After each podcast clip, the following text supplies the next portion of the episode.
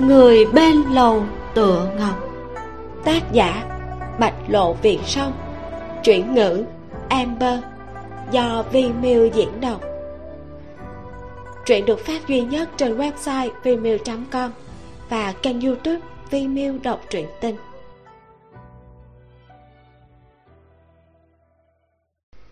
chương 55 hoài niệm và câu thủy.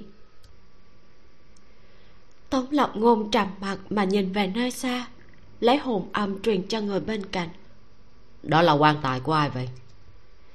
Dùng kim văn phong ấn lại có chính mảng xà bảo hộ vậy có thể là của ai nữa? Lâu tự ngọc than nhẹ một tiếng. À, là xà yêu hoài niệm. Cái tên này nàng đã từng nhắc tới hình như là yêu quái giúp phong ấn nội đan của câu thủy. Quan tài của nó hóa ra nằm trong lòng hồ bích ba. Trách không được, lúc trước, hắn lấy giữa hồ làm mắt trận thì pháp trận lại không ổn. Nhưng tống lập ngôn không rõ vì sao đám yêu quái này lại muốn tái sinh hoài niệm. Trên người chính con mãng xà là sát nghiệt nồng đậm và cả máu huyết vô số. Chúng nó quấn quanh quan tài, đưa nó lên bờ nhưng vẫn không tản ra. Ngói đỏ bày ra huyết trận, đem đám mạng xà và quan tài đều vây lại bên trong. Đám xà yêu xung quanh bắt đầu sôi nổi niệm chú. Chú ngữ dồn dập mà dày đặc, khiến cho da đầu người ta tê dại. Vô số yêu lực theo huyết trận dung nhập vào trong quan tài. Trận kia từ đầu chỉ hơi đỏ lên, nhưng sau đó nó thật sự nhỏ máu từng dòng máu uống lượng bao trùm lên quan tài có phù chú chữ vàng. Đó là cốt nhục của ba tánh trong huyện phù ngọc. Tổng lập ngôn nắm chặt giải trị kiếm, nâng bước định tiến lên. Lâu tự ngọc ở bên cạnh giữ chặt lấy hắn, thấp giọng nói, huyết trận đã mở, không cản được đâu. Không bằng chúng ta nhìn xem rốt cuộc bọn chúng muốn làm gì. Huyết tế này là cấm thuật mà mộc hy lật dở hồ sơ nhìn thấy nó dùng để hồi sinh yêu quái đã chết nhiều năm. Ba hồn bảy phách của hoài niệm đã tan. Cho dù sống lại thì cũng chỉ là cái xác không hồn, cũng không phải là bộ dáng vốn có của hắn. Ngói đỏ hiển nhiên cũng biết chuyện này, nhưng không biết vì sao nàng ta vẫn vận hành pháp trận như cũ. Máu càng chảy càng nhanh, lại bị kim ấn trên quan tài hút hết vào. Những chú văn màu vàng kim chậm rãi sáng lên rồi chảy khỏi quan tài, rơi xuống trên người chính con mãng xà. Cự mạc thống khổ mà dãy dụa, nhưng chúng không bỏ trốn, mà vừa đít gào vừa nhận hết những kim ấn kia. Thật sự nhịn không được đau, nên đuôi rắn của chúng đông đưa quật đổ đại thụ ở quanh đó. Tiếng rít khi hấp hối của đám xà yêu xuyên qua toàn bộ hồ bích ba, thanh âm cực đại.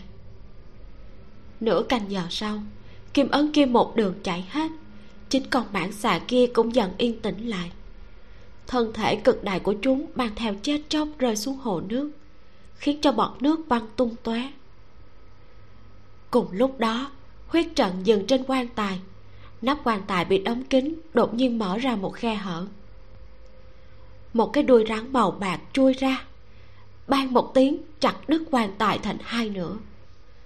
Một bàn tay tái nhợt vươn ra khỏi vết nứt tiếp theo đó là nửa thân người từ bên trong quan tài chui ra.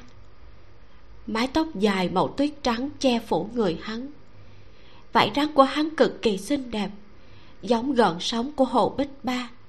Từng cái phím ánh sáng rực rỡ. Lâu tự ngọc nhìn mà cảm khái. Hoài niệm luôn là mỹ nhân được cả yêu giới công nhận. Cho dù hắn là giống đực, nhưng không khiến các yêu quái nề hà khen hắn là tuyệt đại gia nhân. Nhưng hoài niệm năm đó ôn nhu từ bi, giống như hồ nước trong vắt, gió đêm nhu hòa và những thứ tốt đẹp nhất trên đời này. Cho nên, câu thủy tranh đến chết sống cũng không muốn để hắn nhiễm nửa phần dơ bẩn. Nhưng hoài niệm của hiện tại lại mang theo lạnh lẽo đến từ địa ngục. Sát khí trên người hắn nồng đậm da thịt màu trắng xanh thoạt nhìn trông sạch sẽ. Giống như chỉ cần dùng dao rạch ra là sẽ có vô số mạng người chảy ra.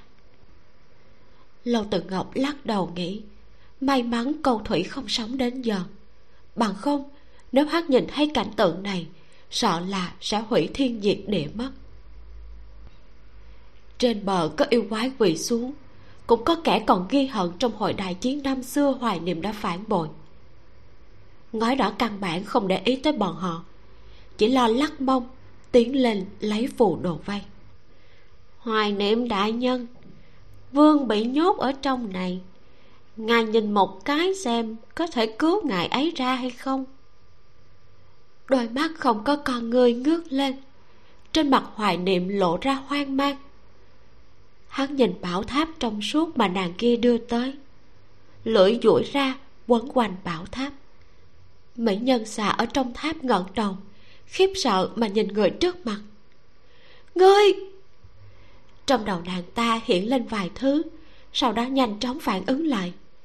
Nàng ta đỏ mắt, vỗ tháp lưu ly rống lên với ngói đỏ. Sao ngươi dám dùng cấm thuật với hắn? Sao ngươi dám? Ngói đỏ cười giảo hoạt, không để ý tới phẫn nộ của nàng, mà giống như dụ dỗ, tiếp tục nói với hoài niệm đại nhân ngửi xem, chỗ này có phải có mùi của vương hay không? Trong mắt trắng đục chậm rãi chuyển động một chút. Hoài niệm cầm lấy phù đồ vây, dùng đầu lưỡi thăm dò bảo tháp. Rồi hắn đột nhiên rơi lệ. Cầu thủy. Đúng vậy, chính là câu thủy. Ngài ấy bị nhốt ở bên trong ngói đỏ ra vẻ tuổi hờn nói, đại nhân cũng không thể bỏ mặt vương được. Không! Mỹ nhân xà liều mạng lắc đầu, gấp đến đồ đảo quanh trong tháp. Hoài niệm, người tỉnh lại đi. Cầu thủy đã chết rồi, ngài ấy đã chết rất nhiều năm rồi. Chính người đã phòng ấn nội đan của ngài ấy. Người đã nói không thể để ngài ấy lại tạo sát nghiệt. Ngói đỏ thở dài, giọng lớn hơn đại nhân đã quên vương vì sao lại chết ư? Vì thay ngài tìm thuốc, nên ngài ấy mới không tiếc mạo hiểm cùng người đối địch, cùng yêu đối địch. Đại chiến nhiều năm như thế, nhưng ngài ấy chưa bao giờ bắt ngài phải chịu thiệt thòi nào. Nhưng cuối cùng thì sao? Ngài ấy chết trong tay ngài đó. Hoài niệm chấn động trên mặt lộ ra thần sắc tuổi thân. Sau đó, hắn cứng đờ mà nâng tay lên, ôm phụ đồ vai kia vào trong ngực. Giống như hắn ôm câu thủy năm đó. Chiến hỏa tán loạn, máu nhuộm đỏ trời. Câu thủy nằm trong ngực hắn phun từng búng máu. Hắn vươn tay lau đi, nhưng không nghĩ tới càng lâu càng nhiều cuối cùng đến mặt hắn cũng không thấy rõ nữa. Người mau đi đi. Bên tai vang lên tiếng thở dài của cố nhân. Mắt hoài niệm đỏ lên. Cứng đờ mà dùng gương mặt cọ lên phù đồ vây từng chút một. Thương tiếc hai trăm năm trước hắn chưa dám thổ lộ. Nay đều thể hiện ra hết. Cho dù hắn không có hồn phách cho dù động tác cứng đờ nhưng vẫn khiến cho người ta chua xót. Tống lập ngôn mờ mịt mà nhìn nhìn không được hỏi lâu tự ngọc. Hoài niệm và câu thủy là bạn lữ sao? Lâu tự ngọc thổn thức nói không phải có thể xem như là đối thủ. Năm đó xà tộc cũng chia làm hai phái một phái chủ chiến làm hại nhân gian còn một phái chủ ẩn không màng thế sự câu thủy yêu quái đứng đầu phái chủ chiến, cũng là yêu vương của toàn tộc. Còn hoài niệm là con trai của trưởng lão phái chủ ẩn, sinh ra đã không tranh không đoạt. Hai phái có khi sẽ xích mích. Từ khi hoài niệm thành niên thì luôn bị đẩy ra làm kẻ đối kháng với câu thủy. Cho nên hai người từng có một lần xung đột. Kết quả là câu thủy trực tiếp phế đi một trăm năm tu vi của hoài niệm nhưng mà không biết vì sao từ sau lúc đó câu thủy rốt cuộc không dám gặp hoài niệm nữa mà trốn tránh một trăm năm. Hắn tình nguyện ở bên ngoài chém giết với người của thượng thanh tư chứ không chịu về xà tộc. Lúc ấy lâu tự ngọc còn từng cười nhạo hắn nói ngài là xà vương mà sao còn sợ yêu quái dưới quyền chứ? Người không hiểu. Câu thủy thật sự đau đầu mà phun lưỡi ra mắng nàng để ta trở về nhìn bộ dáng yếu đuối một manh kia của hắn, thì không bằng để ta chết một cách thống khoái ở bên ngoài cho xong. Lúc ấy, lâu tự ngọc không hiểu rõ tâm tình của hắn là gì. Mãi tới khi có người nào đó bị thương trước mặt nàng, thì lâu tự ngọc mới biết. Hóa ra, mọi tình cảm sâu đậm đều bắt đầu từ đau lòng. Một trăm năm sau, câu thủy và hoài niệm gặp lại là lúc một vị trưởng lão đứng ở bên cạnh câu thủy, cứ lải nhải cái gì đại chiến nguy hại. Còn hoài niệm thì đứng gần đó nhìn mặt trời lặn. Trong mắt hắn lúc ấy nhuộm ráng chiều nhu hòa yên tĩnh. Câu thủy nhìn đến ngay người, chẳng còn biết trưởng lão kia đang nói gì. Mãi đến khi hoài niệm bị người ta đẩy lên, thì cũng mờ mịt nhại lại câu hỏi của trưởng lão mà hỏi câu thủy vương có cho phép không? Cho phép cái gì? Hắn không biết nhưng hắn vẫn gật đầu. Được. Hoài niệm cũng bị phản ứng này của hắn dọa sợ. Hoài niệm ngẩng đầu lên nhìn thẳng vào câu thủy sau đó thông thả chớp mắt rồi nở nụ cười. Nụ cười của hắn giống như vạn vật hồi sinh gió xuân phơi phới. Câu thủy sụ mặt không lộ cảm xúc thoạt nhìn cực kỳ giống một vị đại vương cương trực công chính. Nhưng từ lúc đó, các trưởng lão phát hiện, chỉ cần hoài niệm đi bẩm báo, thì mặc kệ vương của bọn họ có biểu tình lạnh nhạt thế nào, kháng cự nhiều thế nào, thì cuối cùng đều sẽ đồng ý. Một chiêu này lần nào cũng hữu dụng. Thế nên, hoài niệm cứ ba ngày hai đầu bị đẩy đến trước mặt câu thủy để bẩm báo đủ thứ. Chuyện lớn thì có phân chia lãnh địa, chuyện nhỏ thì có ban thưởng con mồi, hắn cũng đều phải đi bẩm báo vương. Mà câu thủy đều trả lời hắn không biết bao nhiêu lần. Được. Nhưng, lần đầu tiên hoài niệm vị chính mình mở miệng, thì câu thủy lại không đồng ý. Hương thế của ngươi là do ta mà ra. Vì thế ta sẽ thay người nghĩ cách câu thủy xua tay. Ngươi đi về đi. Hoài niệm vòng đến trước mặt hắn bướng bỉnh nói. Đã nhiều năm như vậy thần đã sớm quên chuyện kia. Trước mắt là thời buổi rối loạn thần hy vọng vương có thể ở lại trong tộc chớ đi ra ngoài nữa. Một chữ của yêu vương là không thể khinh thường. Cho dù câu thủy năm đó chỉ nhất thời tức giận phế tu vi của hắn nhưng rốt cuộc lúc xuống tay cũng không đúng mực. Thế nên, nhiều năm qua đi, mà tu vi của hoài niệm vẫn khó có thể tăng lên. Thân thể lại mỗi năm một yếu đi. Câu thủy nhận ra điều đó, nên muốn đi tìm thuốc. Mà hoài niệm thì muốn ngăn hắn lại, chết sống không chịu nhường được. Lâu tự ngọc thở dài. Nếu lần đó hoài niệm có thể ngăn cản câu thủy thì hiện giờ có lẽ kết cục đã khác. Câu thủy vẫn cứ đi. Hắn cho người nhốt hoài niệm ở xà tộc còn mình thì dẫn người đánh giết thượng thanh tư đến lông trời lở đất. Thần sắc trên mặt tống lộc ngôn phức tạp bà nghe xong lời này. Hắn nhìn không được hỏi. Hắn muốn thuốc gì ở thượng thanh tư? Làm gì có thuốc gì? Đối với yêu quái thì chẳng có thuốc nào tốt hơn trái tim con người thượng thanh tư có nhiều người có tu vi. Trái tim chính là thuốc dẫn tuyệt hảo. Cầu thủy chọn chuẩn người rồi xuống tay. Tổng cộng thu được 999 trái tim người ở thượng thanh tư. Vốn là hắn đã có thể đại công cáo thành. Nhưng đáng tiếc trên đường về, hắn bị người của thượng thanh tư chặn lại. Sau hội đại chiến đó hắn thua, bị người của thượng thanh tư truy kích, tiêu diệt đến tận hang ổ của xà tộc đoạn này, tống lập ngôn đã từng đọc được trên sách sử của thượng thanh tư. Đạo nhân tống giang hoành, đệ tử dòng chính đời thứ tám của thượng thanh tư, có công tiêu diệt xà vương, từ đó kế thừa thượng thanh tư. Lâu tự ngọc nói tiếp, câu thủy thật là họa loạn nhân gian, nghiệp chướng nặng nề, nên nô gia cũng không muốn cứu hắn. Nhưng hắn chết trong tay hoài niệm hoặc nói đúng hơn, lúc đó hắn đã trọng thương khó chữa. Hòa niệm chẳng qua đưa hắn một đoạn đường. Hòa niệm đồng ý lấy ba hồn bảy phách phong ấn nội đan của câu thủy. Đổi lại, nô gia giúp hắn thả cho xà tộc một con đường sống. Hóa ra chuyện là như thế. Tống lập ngôn gật đầu đi về phía trước một bước. Sau đó, hắn đột nhiên nhớ lại, quay đầu hỏi nàng. Vậy cô cũng quen tống giang hoành chương 56 huyết tế. Lâu tường ngọc im lặng. Người này vì sao mỗi lần đều chú ý đến vấn đề này chứ? Nàng thật sự là không muốn trả lời. Tống giang hoành cũng được, tống thanh huyền cũng được. Bọn họ đều là cố nhân không trở về nữa. Người đã chết, cho dù có nói nữa cũng vô ích.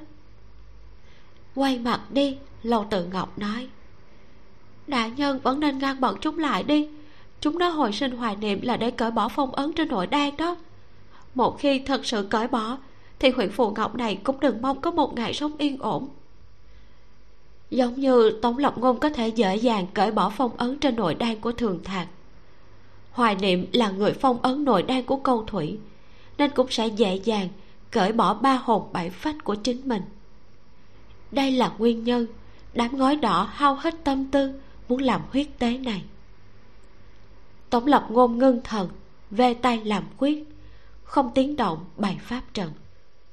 Đám gói đỏ phía xa kia chưa phát hiện ra mà vẫn đang bận dụ dỗ hoài niệm.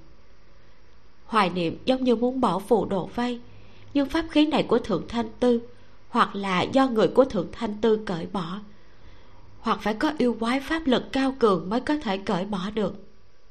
Hoài niệm vừa mới tỉnh lại thân thể quá mức hư nhược, trong chốc lát không có cách nào. Chính lúc hắn đang sốt ruột, thì trong đám yêu quái đột nhiên có một tia sáng bay đến, đánh trúng phù độ vây. Bảo tháp trong số kia lập tức bị rạn ra, sau đó vỡ vụn, mỹ nhân xà cũng theo đó được thả ra.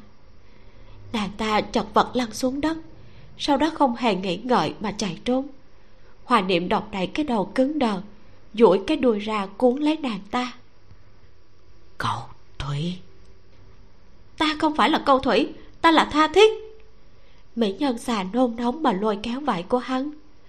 Người mau thả ta ra, bằng không người sẽ hối hận. Hoài niệm tự như không nghe thấy lời này. Hắn chỉ chậm rãi duỗi tay chọc lên bụng nàng ta. Ánh sáng màu vàng sáng lên trong bụng mỹ nhân xà như đang đáp lại lời hắn. Hắn thở dài một hơi cực nhẹ. Đầu ngón tay vừa động thì mỹ nhân xà thoáng chốc đã cảm thấy bụng hoặc đau.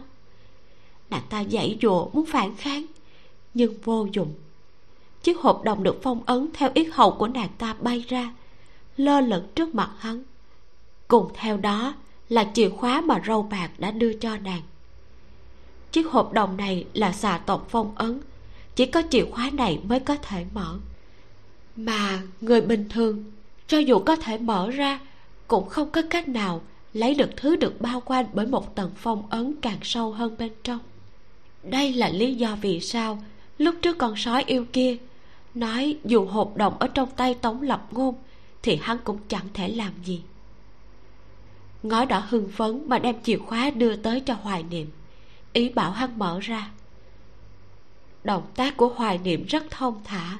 Hắn tra chìa khóa vào ổ, chuẩn bị mở nắp hộp, thì đột nhiên xung quanh ánh lên ánh sáng bạch quang. Thoáng chốc, ánh sáng kia chiếu sáng cả người hắn. Ngói đỏ kêu một tiếng thảm thiết rồi lăn đến một bên. Mỹ nhân xà cũng vội vàng tránh đến bên cạnh. Yêu quái bốn phía kinh hoàng, tưởng người của thượng thanh tư truy kích đến tận đây.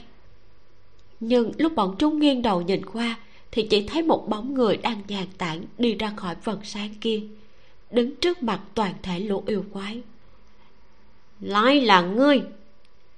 Ngói đỏ nhận ra tống lập ngôn, vì thế trên mặt là vẻ không thể tin tưởng. Lần trước thì thôi, lần này ngươi cũng dám đơn thân độc mã tới sao? Nơi này có cả trăm đại yêu quái, cho dù hắn có diệt linh đỉnh thì cũng không có khả năng đồng thời đối phó với nhiều yêu quái như thế. Thế này không phải đến nộp mạng sao? Mấy con xà yêu manh động lập tức lao tới tổng lập ngôn rút giải chỉ kiếm ra nghênh địch. Những kẻ còn lại thì quan sát, nhưng mắt nhìn bốn con xà yêu đều không bắt được hắn, thì trong đàn có kẻ nóng nảy. Nhìn chuẩn sơ hở sau lưng hắn, mà lập tức nhè nành muốn đánh lén. Nhưng kẻ nọ vừa vọt ra, còn chưa kịp đến gần góc áo của hắn, thì đã thấy bên cạnh đột nhiên xuất hiện một bàn tính bằng gỗ bình thường, còn hơi cũ. Nhưng bàn tính cứ thế đánh tới, khiến răng nanh của nó bị đánh bay đi xà yêu kia cũng bị đánh rơi tỏm xuống hồ bích ba. Lầu từ ngọc đi lên, dựa lưng vào lưng tống lập ngôn, khẽ cười, nói, các vị, đã lâu không thấy. Tiếng nói dễ nghe sang sảng của nàng hợp với không khí quỷ dị xung quanh. Mỹ nhân xà ngẩn ra, ngói đỏ cũng cả kinh. Chúng yêu nhìn chăm chú vào nàng, thì thấy một người quen thuộc đang vuốt bàn tính, mở miệng đau lòng nói thầm bàn tính mười năm của ta không thể bị đánh nát dễ thế được. Tống lập ngôn rút giải chỉ kiếm từ một con xà yêu ra cất giọng lạnh lùng nói. Nếu cô có thể lấy lại nội đan của câu thủy thì bản quan sẽ bồi cô mười cái bàn tính. Lầu từ ngọc quét mắt liếc quanh bốn phía con môi cười. Hai chuyện này thì đành mặc cho số phận thôi. Bọn họ đều không phải tiểu yêu quái bình thường. Nếu tống tuần tới chậm thì đừng nói là mang nội đang đi. Chúng ta có thể sống mà rời khỏi đây không còn chưa biết đâu. Tống lập ngôn hừ nhẹ một tiếng, không hề nói nhiều mà đâm kiếm về phía hoài niệm. Hoài niệm tất nhiên không biết trốn, vì thế ngói đỏ vội xông lên ngăn cản. Đám đại yêu bên cạnh cũng xông lên, hợp lực đối kháng. Mỹ nhân xà nhìn quanh nhân lúc loạn lạc đoạt cái hộp đồng kia về. Hoài niệm cầm chìa khóa trong tay mờ mịt mà nhìn nàng. Mỹ nhân xà muốn lấy lại chìa khóa, nhưng bên cạnh có một con rắn quật đuôi tới, trực tiếp quét nàng ta rớt vào trong hồ bọt nước bắn cao lầu tự ngọc liếc mắt nhìn một cái, rồi tiếp tục đối phó với yêu quái trước mặt. Nàng không dám dùng quá nhiều yêu lực, nhưng trước mắt, yêu quái quá nhiều, bước đến mức nàng không thể tiếp tục nề hà. Lầu tự ngọc bắt hai con xà yêu, trong mắt hóa ra ánh sáng màu vàng kim hai con xà yêu vốn đang dương nanh múa vuốt muốn công kích nàng. Thấy thế thì đột nhiên cứng người. Sau một lát hai con đồng thời xoay người đột nhiên phá luôn cả mấy con xà yêu đang đánh nhau trước mặt tống lập ngôn. Lão lục a à hôi các người điên à? Mấy con xà yêu bị đâm thì không hiểu gì. Mới rống lên một câu này đã bị tống lập ngôn vung giải trị kiếm bổ xuống. Máu yêu vung khắp nơi bắn lên mặt hắn đỏ lừng tống lập ngôn lạnh nhạt mà xoay người. Diệt linh đỉnh trong tay áo hắn bay ra, trực tiếp nuốt mấy con yêu quái này vào. Ngói đỏ thấy thế, thì lập tức bỏ chiến mà muốn lao vào trong hồ bớt mỹ nhân xà. Nhưng tống lập ngôn không có ý định buông tha cho nàng ta. Hắn mặc kệ yêu độc đang phóng tới, mạnh mẽ vây nàng ta trong pháp trận. Ánh mặt trời dâng lên, hồ nước kích động, vô số yêu pháp vọt về phía hắn giải trị kiếm cách không trung miễn cưỡng chống đỡ một lát, lập tức cắm vội xuống đất. Diệt linh đỉnh muốn há mồm nuốt trọn đám yêu quái. Nhưng tống lộc ngôn lấy một địch trăm đã phải quá mức cố sức, nên căn bản không cần thừa tu vi để chống đỡ nó. Nó xoay hai vòng trong không trung, sau đó buồn bực, lắc người tức giận. Lâu tự ngọc thấy thế thì vỗ nhẹ nhẹ nó một chút. Nói thì chậm mà xảy ra thì rất nhanh diệt linh đỉnh ban một tiếng xoay tròn, biến lớn trong không trung, rồi tiết ra ánh sáng màu đỏ. Chớp mắt, liền ăn luôn ba con đại yêu quái. Pháp khí của thượng thanh tư quả nhiên lợi hại. Lầu tự ngọc cười vỗ tay, quay đầu nhìn về phía trúng yêu. Còn chưa chịu đi hả? Người của thượng thanh tư sắp tới đó. Chúng yêu nghi hoặc nhìn nàng, nhưng lúc này ngói đỏ lại hô to. Đừng tin nàng ta người của thượng thanh tư tuyệt đối sẽ không tới. Đuôi lòng mày vừa động tống lập ngôn đang muốn hỏi nàng ta vì sao có thể chắc chắn như thế. Thì bên cạnh có một lão yêu quái tấn công tới. Hắn không rảnh để mở miệng mà phải toàn lực ứng phó. Hắn ở kinh thành chưa từng gặp phải chuyện này.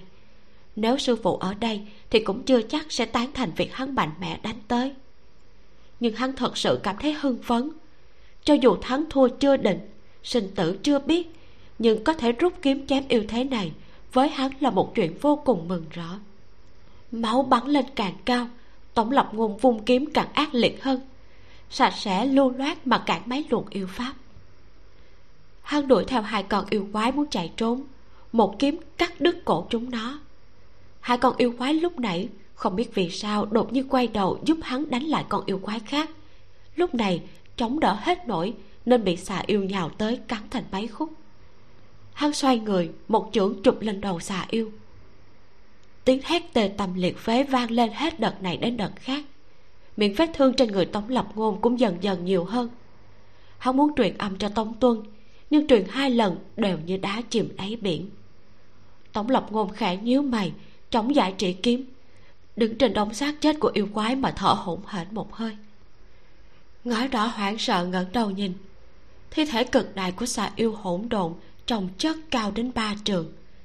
Người nọ, người đầy máu tươi đứng phía trên. Cực kỳ giống diêm vương bò ra từ địa ngục. Thế này cũng nàng ta còn chưa dứt lời thì có người đã đứng bên cạnh, chắp tay trước ngực, đôi mắt sáng ngời nói tiếp. Thế này cũng thật quá đẹp.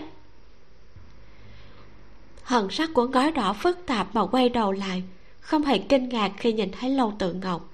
Lúc này, cả mặt mày đều mê mẩn nhìn tống lập ngôn. Nàng cư nhiên còn lắc lắc mông dậm chân cảm thán.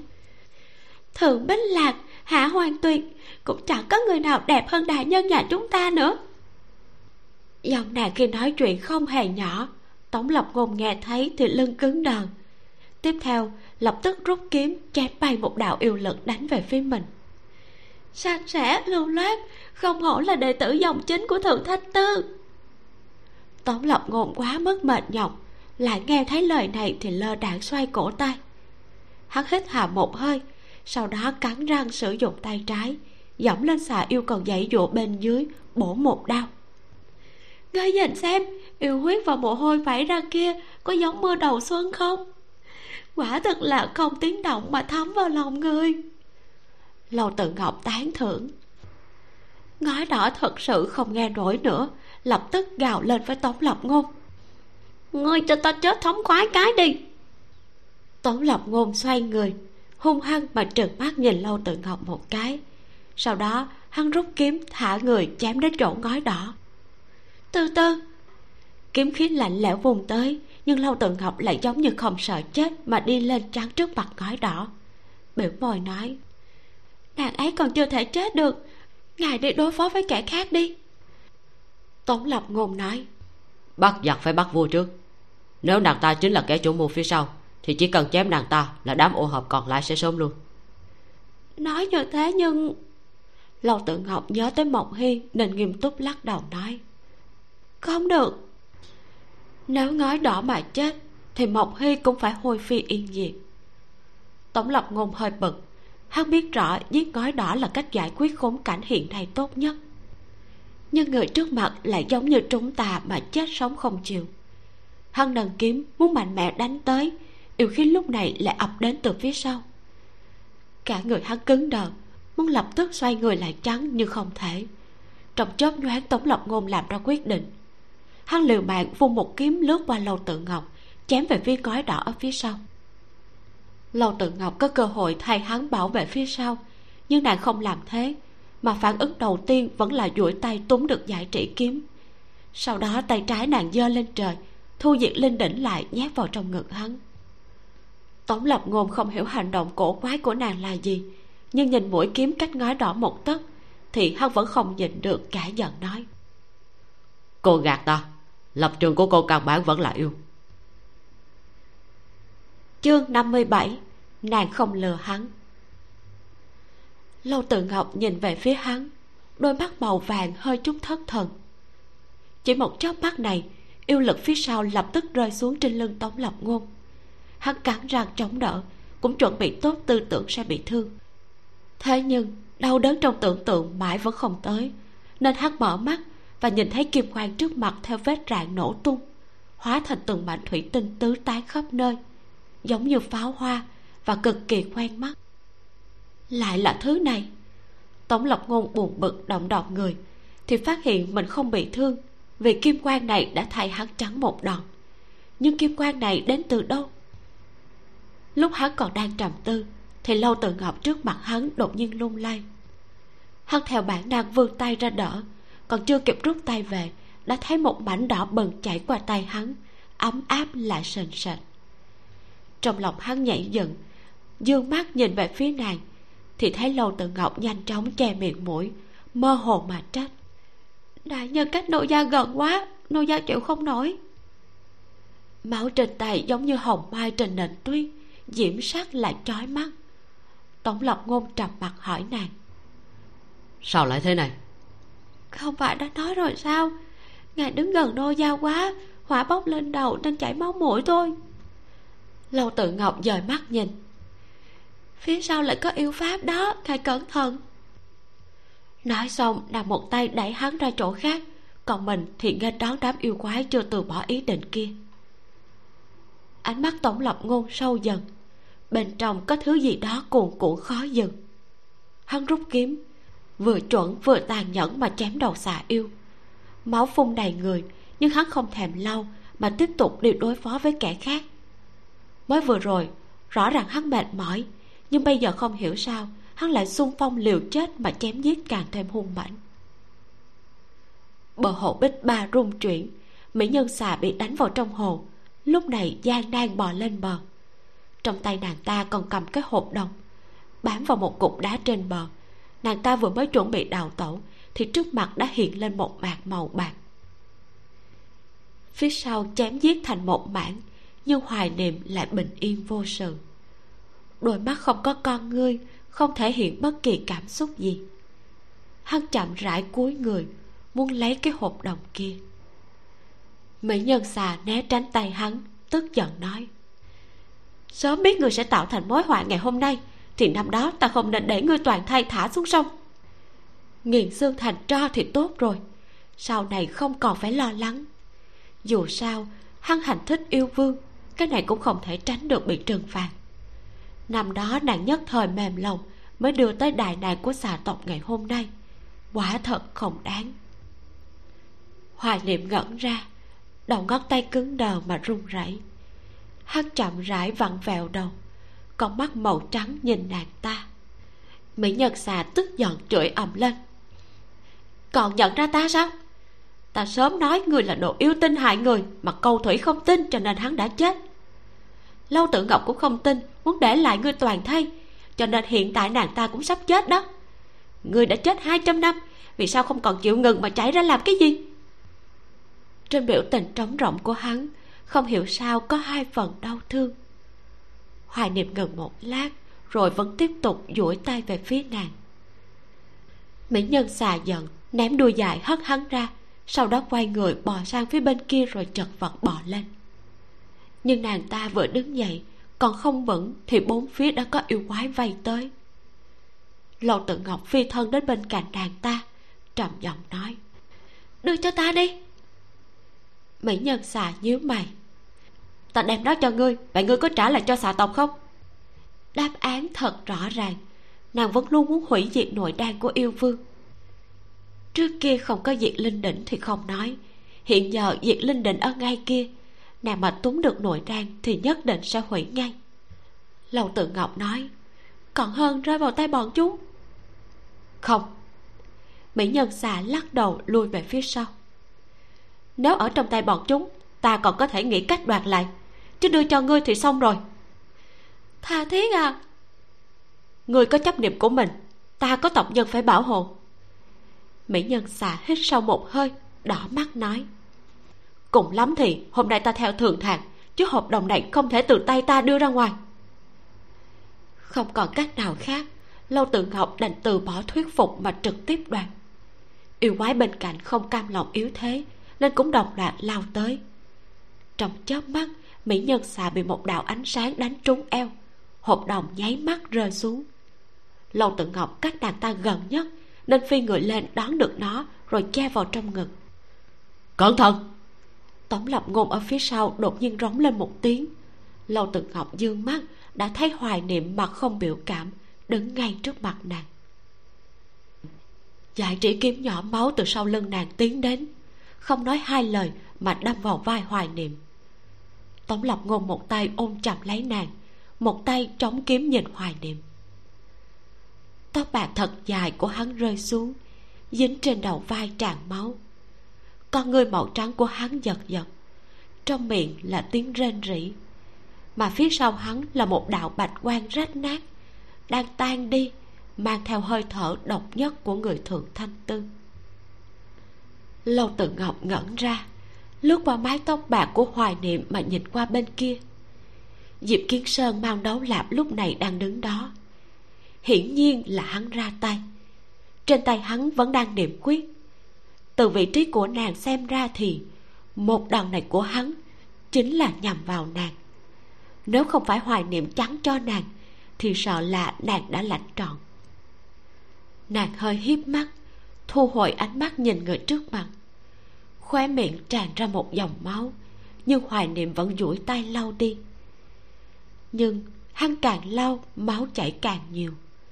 Hắn ngơ ngác mà nhìn chằm chằm màu đỏ trong tay mình trong chốc lát, sau đó lại duỗi tay, bướng bỉnh muốn chạm vào cái hộp độc trong tay lâu tự ngọc. Lâu tự ngọc có chút không đành lòng, thấp giọng nói, hà tất phải như thế. Hắn đã chết, ngươi cũng đã chết. Cho dù yêu quái không thể luân hồi, thì chuyện cũng đã trôi qua hai trăm năm rồi. Người cũng nên buông tay đi thôi. Tổng lập ngôn không quen biết hoài niệm cho dù đã nghe qua chuyện xưa, cũng không dâng lên chút cảm tình nào với tên yêu quái người đầy tội nghiệt này được. Cho nên, không đợi lâu tự ngọc nói xong, hắn đã vận khí lên kiếm, hung hăng hất hoài niệm ra. Hoài niệm lùi về sau hai bước, vết thương trên đầu vai chẳng những không thể khép lại mà còn nứt lợi hại hơn. Máu tượng như cát chảy ra ngoài, chỉ một lát mà da hắn đã khô quắt đi mấy phần lâu tự ngọc nắm chặt tay, không đành lòng mà quay mặt đi. Yêu quái sống lại do huyết tế, rốt cuộc cũng không thật sự sống lại. Hắn thậm chí còn yếu ớt hơn yêu quái bình thường. Hơi bị thương một chút, thì máu thịt của nhân loại trong người hắn sẽ hoàn toàn chảy hết.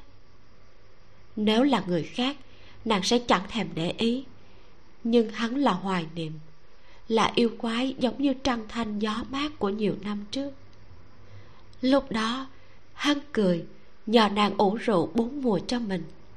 Lại buồn rầu hỏi nàng, câu thủy rốt cuộc thích ăn cái gì? Mấy trăm năm qua đi, trong lòng hoài niệm cất giấu bí mật trước sau không dám để câu thủy biết. Thậm chí, đến bây giờ, hắn cũng không dám nhiều lời nói cái gì lâu tự ngọc đột nhiên cảm thấy bản thân mình kỳ thật cũng không coi là quá khổ. Ít nhất, nàng từng cùng người cử án tề mi. Còn người trước mặt chưa từng có một ngày quang minh chính đại được ở bên người mình thương. Thân rắn càng ngày càng héo úa, hoài niệm gian nan mà dịch về phía nàng. Ngón tay run run duỗi ra hướng về cái hộp đồng. Chỉ là máu huyết trên cánh tay hắn đã chảy hết. Cho dù liều mạng với cũng không tới được.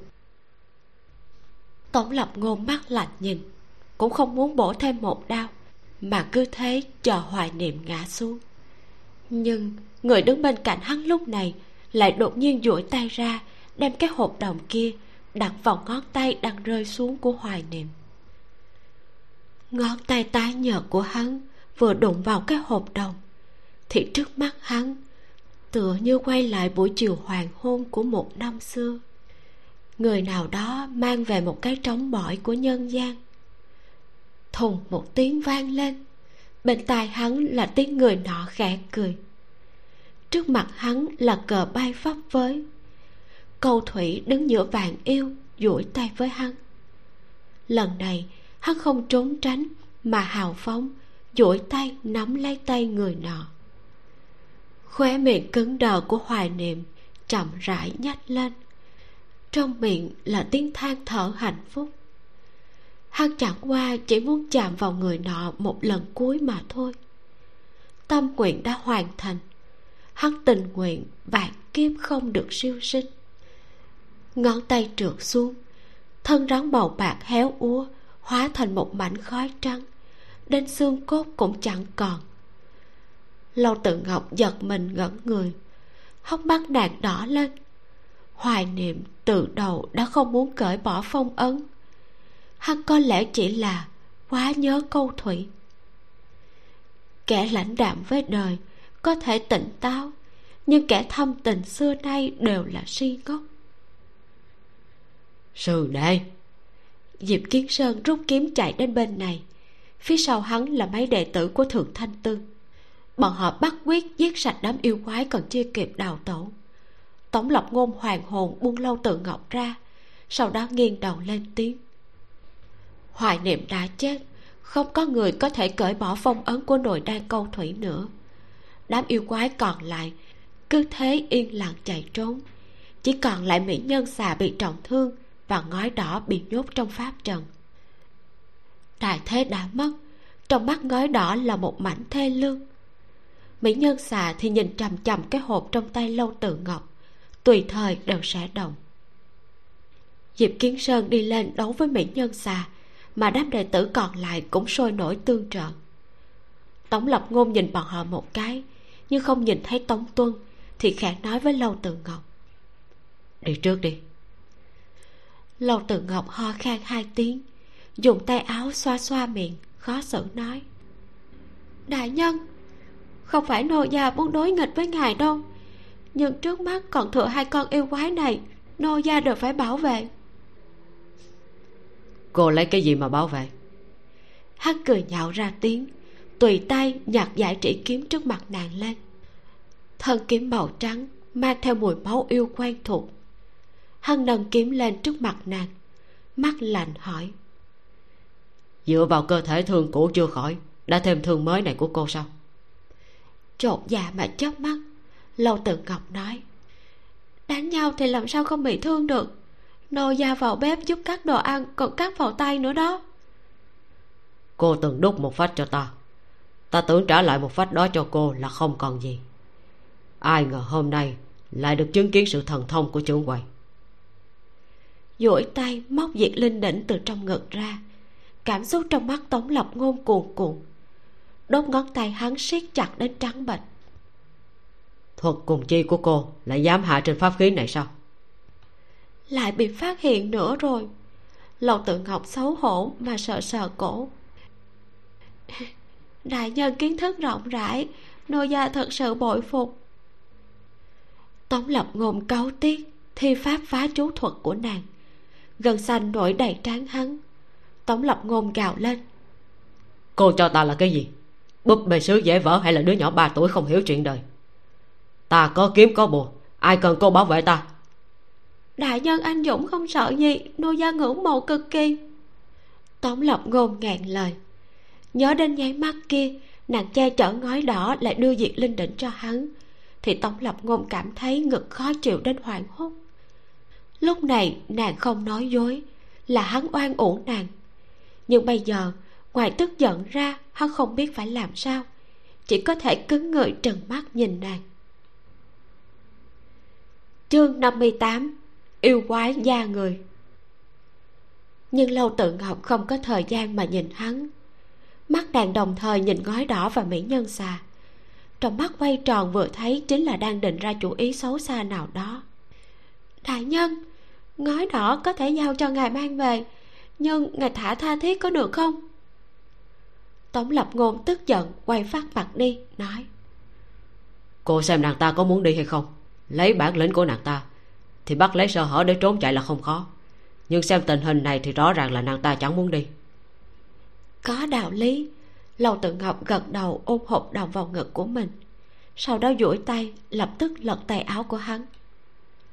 Cô làm gì? Cử chỉ này quá lớn mật. Tổng lập ngôn muốn tránh nhưng nàng lại nghiêm trang nói để nô gia xem có pháp khí nào hay có thể sử dụng không? Một người mang đầy yêu khí trên người lại dám lật tay áo của hắn để tìm pháp khí ư? Tống lập ngôn cảm thấy nàng điên rồi mà kẻ để mặc cho nàng muốn làm gì thì làm là hắn cũng điên mất rồi. Ta sẽ tự lấy cô buông tay ra ngay. Lâu tự ngọc cười đến lóa mắt ngoan ngoãn rút tay về rồi trong mong mà nhìn hắn lấy từ trong tay ra một lá bùa.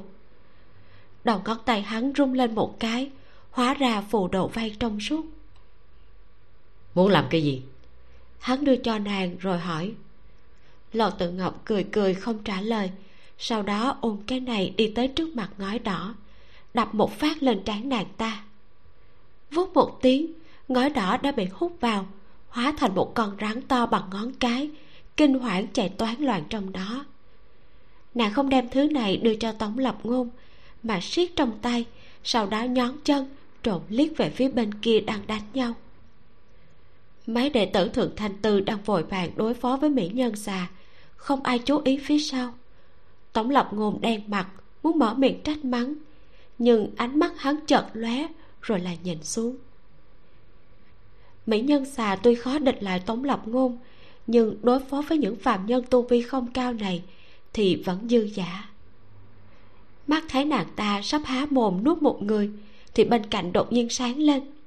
Lầu tự ngọc phi thân mà tới, lại cầm một thứ dán lên bên người nàng. Ngươi! Ánh sáng quen thuộc này nàng ta không phải lần đầu nhìn thấy. Nàng ta kinh hoảng trốn chạy nhưng không thành. Chỉ có thể tuyệt vọng nhìn bản thân biến nhỏ lại, chui vào trong phù đồ vây. Mấy người thượng thanh tư dừng tay diệp kiến sơn nhìn nhìn, rồi giống như không phát hiện, mà giơ trường kiếm lên chém về phía lâu tự ngọc. Đinh một tiếng, có người đứng trước mặt thay nàng đỡ một kiếm này.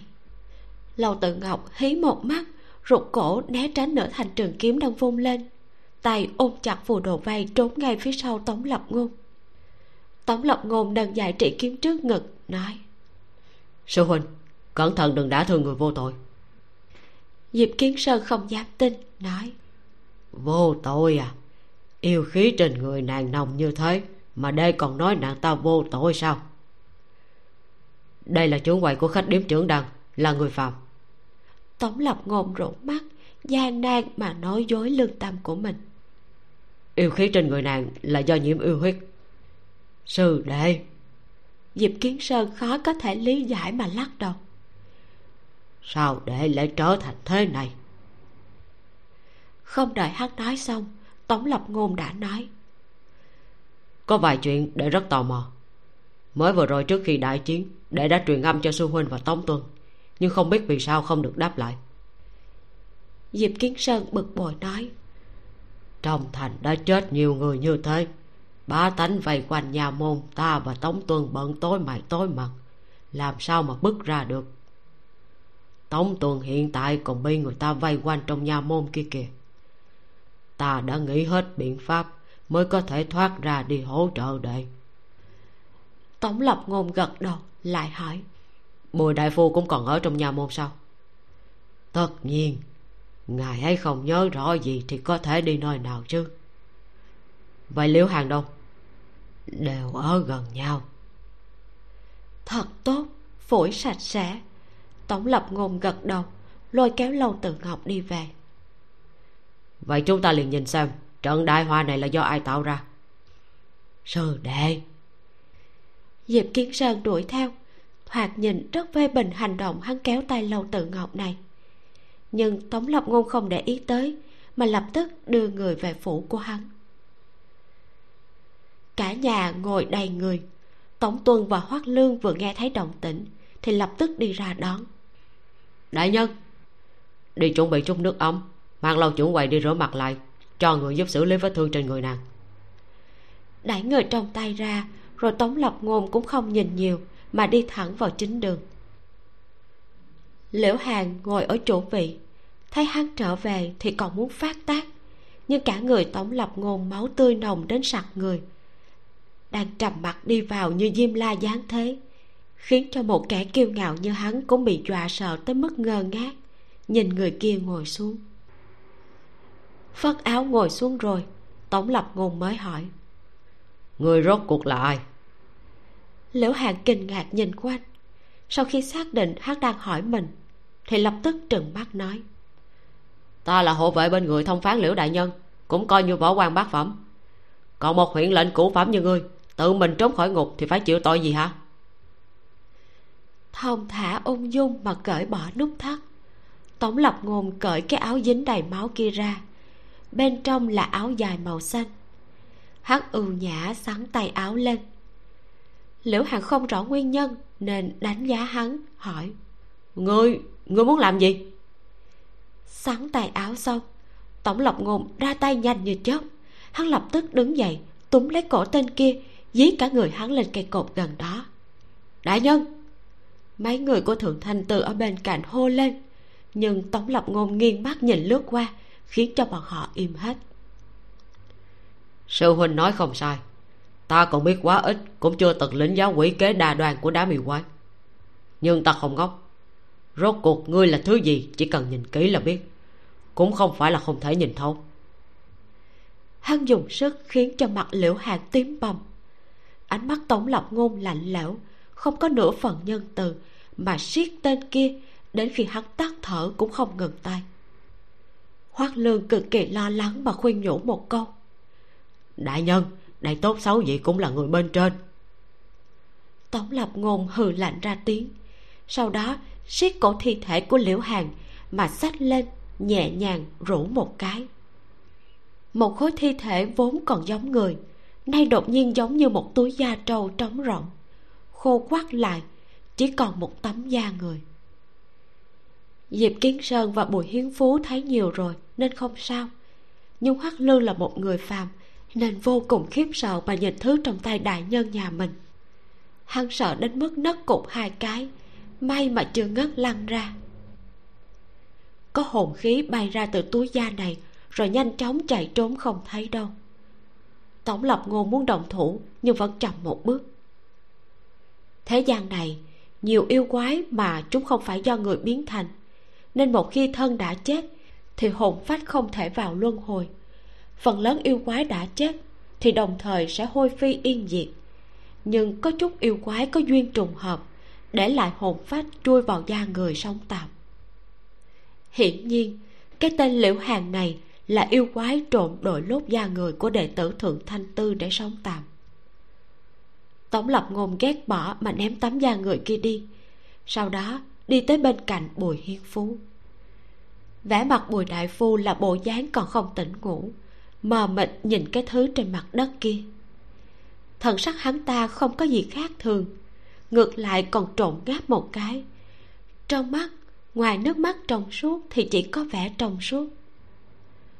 Tống lập ngôn hỏi, tiền bối vẫn luôn ở trong nhà môn sao? Bùi hiến phú vô tội mà quay đầu nhìn hắn nói. Phải ta vốn cùng vị sư huynh kia của ngươi chơi cờ nhưng sau đó hắn đi mất cho nên ta vào phòng ngủ mất. Thế này thì quá kỳ quái rồi. Tống lập ngôn đi đến trước mặt hắn hoang mang nói. Hình như ta nhìn thấy tiền bối khi ở bên hồ bích ba. Sao có thể? Hoắc bộ đầu cũng luôn ở bên cạnh ta mà. Bùi hiến phú chỉ chỉ hoắc lương ta ngủ một lúc dậy vẫn còn thấy hắn ở đó mà.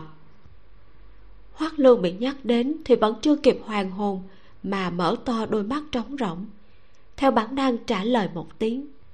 Phải thuộc hạ vẫn luôn trong trường ngài ấy. Nếu là lúc trước thì tống lập ngôn còn có thể vì lời này mà tan trút hiềm nghi. Nhưng hiện tại tống lập ngôn đi lên phía trước vươn tay chậm rãi túm lấy cổ bùi hiến phú diệp kiến sơn kinh hãi. Sư đệ để làm cái gì thế?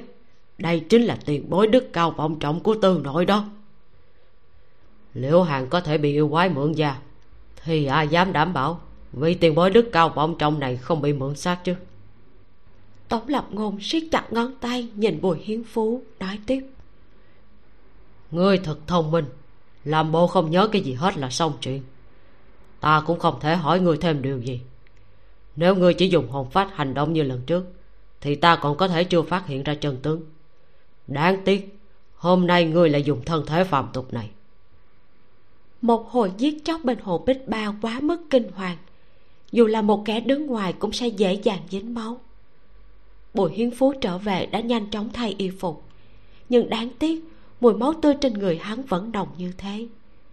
Cho dù hắn đã cố ý dùng dược thảo đè lên nhưng tống lập ngôn vẫn ngửi được.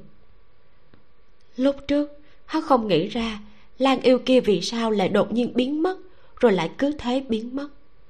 Mặc cho hắn dùng hết mọi pháp thuật, cũng không thể tổn thương kẻ kia một chút nào. Nhưng khi cùng lâu tự ngọc tách hồn thể khỏi người, thì hắn mới bừng tỉnh hiểu ra, hồn thể sẽ không chịu tổn thương của pháp thuật thông thường, lại có thể đi lại nhanh chóng, có thể đoạt lấy vật chẳng qua không thể sử dụng tu vi mà thôi. Hôm nay, bùi hiến phú đến hồ bích ba là muốn đoạt nội đan, nên mới mang cả cơ thể tới. Hắn lẫn trong đám yêu quái, chờ đợi cơ hội hành động. Không nghĩ tới, hắn lại tính sai thời cơ. Mắt thấy hoài niệm đã chết, nên hắn chỉ đành mang theo một thân dính máu quay lại huyền nha. Nội đan của thường thạc là do người lấy đi cấm địa của xà tộc cũng là do người cố ý dẫn ta tới. Trận pháp trong phòng ta là do người giải. Vay thần khóa chỉ sợ cũng là do người lấy trộm từ kinh đô tới đây. Tống lập ngôn bình tĩnh thuật lại lực đạo trên tay cũng mạnh hơn. Chỉ với tội này đã đủ trảm ngay không cần xử. Dứt lời hắn đột nhiên dùng sức hơn. Bùi hiến phú trở tay bắt lấy tay hắn yêu lực bàn bạc bay ra tổng lập ngôn rời tay né tránh. Không dám để yêu khí của hắn xâm nhập kinh mạch. Nhưng một khắc này đã khiến cho bùi hiến phú thả người biến mất ngoài cửa. Trong đình viện là tiếng thở dài của hắn. Hắn cực kỳ bất đắc dĩ mà nói. Hiểu lầm quá nhiều. Ta vốn muốn giải thích từng việc một, nhưng trước mắt đại nhân hiển nhiên là tin con yêu nữ kia hơn. Cũng đành cũng đành để sau này thời cơ chín mùi tại hạ sẽ tự nhiên tỉ mỉ nói với đại nhân một lần. Yêu quái thì chính là yêu quái còn có thể có cái gì mà hiểu lầm chứ? Tống lập ngôn đuổi theo ra ngoài nhưng chẳng thấy tung tích của hắn đâu. Sắc mặt tống lập ngôn lúc này càng thêm khó coi. Sư đệ đây là chuyện gì thế? Diệp kiến sơn hết sức mê man hỏi bồi tiền bối chính là người mà sư phụ chúng ta cũng phải tôn kính. Sao lại bị yêu quái? Sư huynh chớ có tin tưởng mặt ngoài nữa. Mắt thấy chưa chắc đã là thật. Tổng lập ngôn phất tay áo. Diệp kiến sơn im lặng, đứng tại chỗ tự trách. Tổng lập ngôn cũng không nói gì, mà xoay người trở về phòng mình.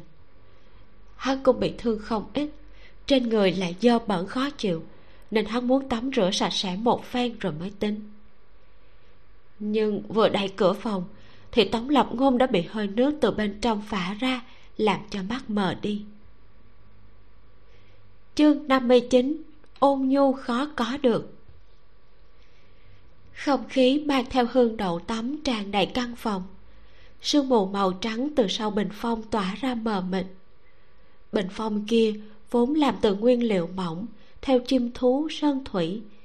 Lúc này bị ánh sáng chiếu qua, thì in bóng một thân hình lả lướt, thước tha vũ mị, đường cong động lòng người. Nàng đang đứng trong bồn tắm, cẩn thận rửa sạch chỗ khuỷu tay, cầm hơi hết lên. Bọt nước theo tay nàng chảy xuống, tích táp nhỏ vào bồn tắm.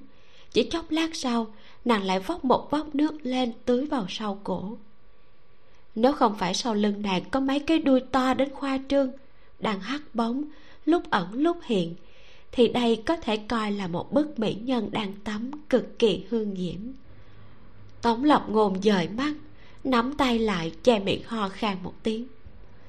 Người phía sau bình phong cả kinh, lập tức thu mấy cái đuôi cực đại kia lại, cả người ập một tiếng vùi vào trong nước. Mãi một lúc lâu sau, nàng mới mở miệng đại nhân đã về. Sao cô lẽ trong phòng ta? Tống tuân đưa nô gia tới đây mà không phải ngài dặn nô gia tự thu thập bản thân hay sao? Tống lập ngôn hơi bực.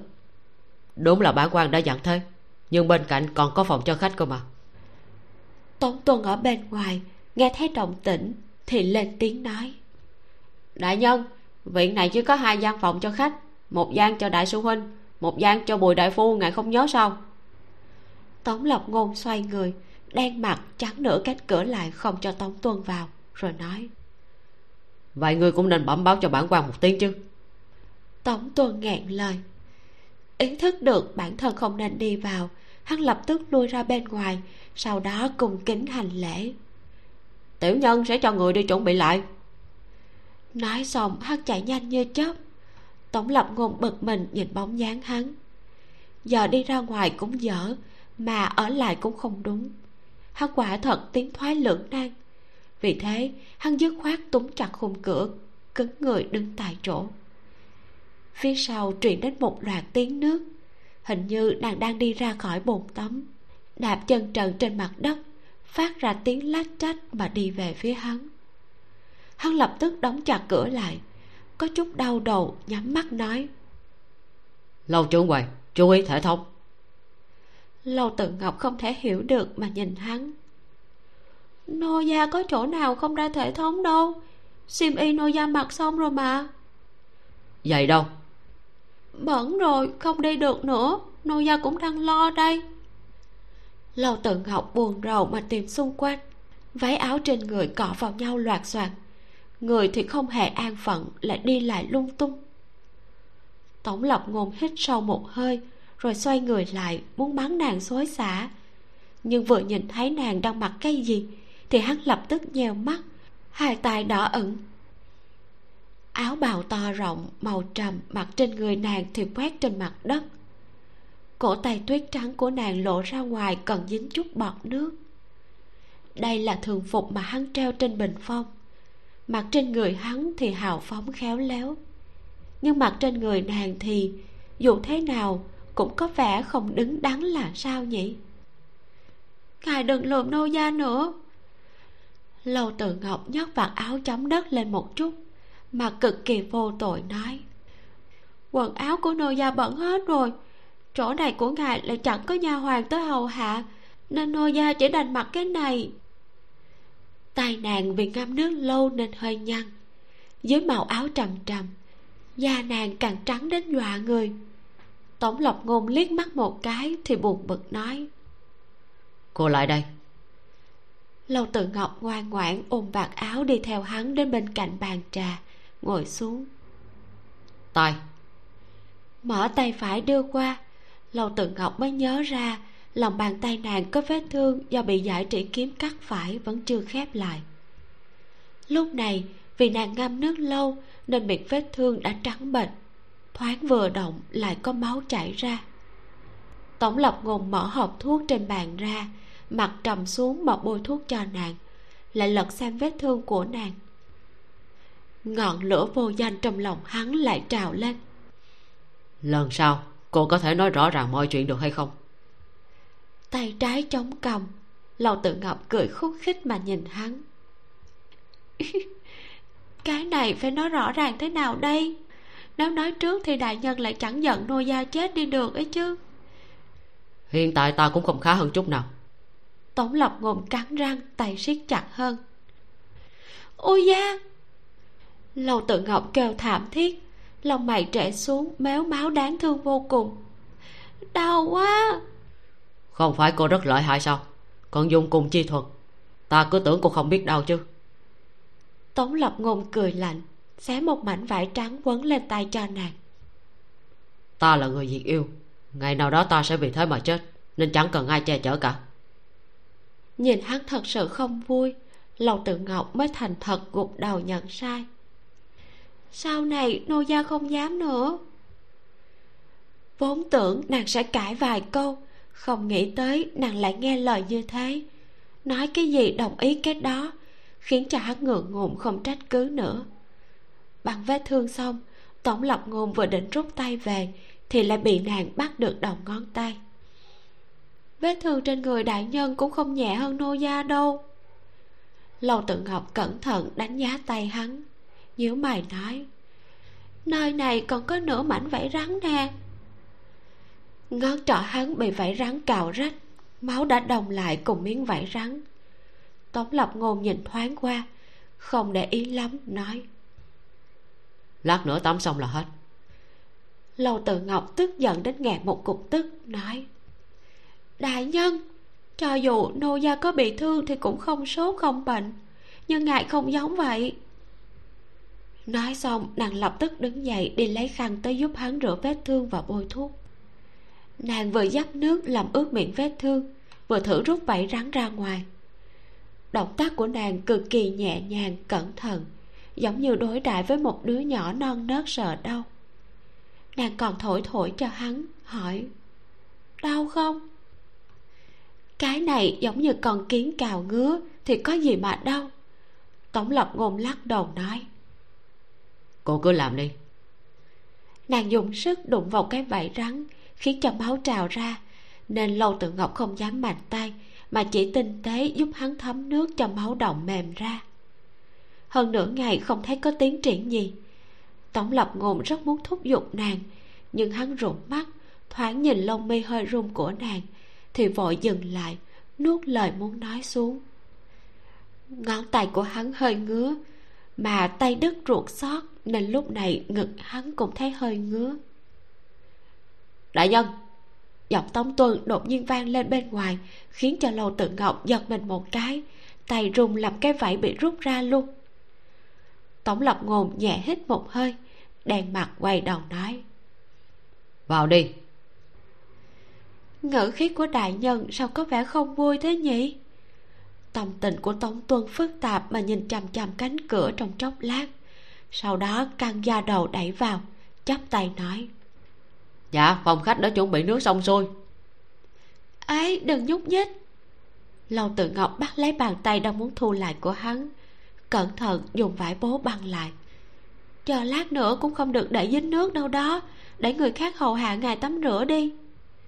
Giọng điệu thân mật này khiến cho tổng tuần hết sức giật mình. Lập tức ngẩng đầu, nhìn thoáng qua, sau đó lại sợ hãi quay lưng đi. Hắn mới đi có bao lâu đâu? Sau lâu chuẩn quậy lại mặc quần áo của đại nhân thế kia. Đại nhân luôn không thích người khác chạm vào đồ của mình. Càng đừng nói đến quần áo của đại nhân. Nhưng đại nhân chẳng những không trách lâu trưởng quầy, mà ngược lại còn giống như trách hắn là thế nào? Nhìn lầm rồi, nhất định là hắn nhìn lầm rồi. Tổng lập ngôn đứng dậy đi ra ngoài. Đi tới cửa, hắn dừng lại, quay đầu dặn dò nàng.